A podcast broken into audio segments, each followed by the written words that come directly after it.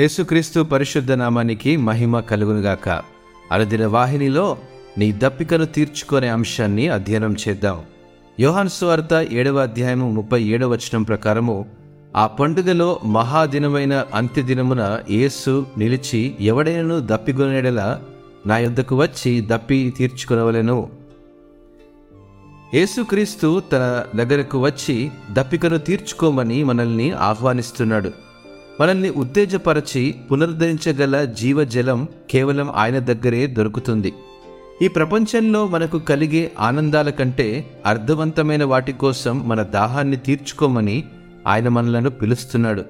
మనము ఆయన వద్దకు వచ్చినప్పుడు మనము ఇక ఎన్నటికీ దప్పిగొనమని దేవుడు మనకు వాగ్దానం చేస్తున్నాడు.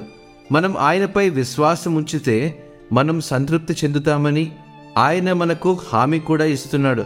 ఈ దప్పికను తీర్చుకున్నప్పుడు మనము ఆత్మతో నింపబడి ఉప్పొంగే ప్రేమలో గొప్ప సంతోషాన్ని ఆస్వాదించవచ్చు.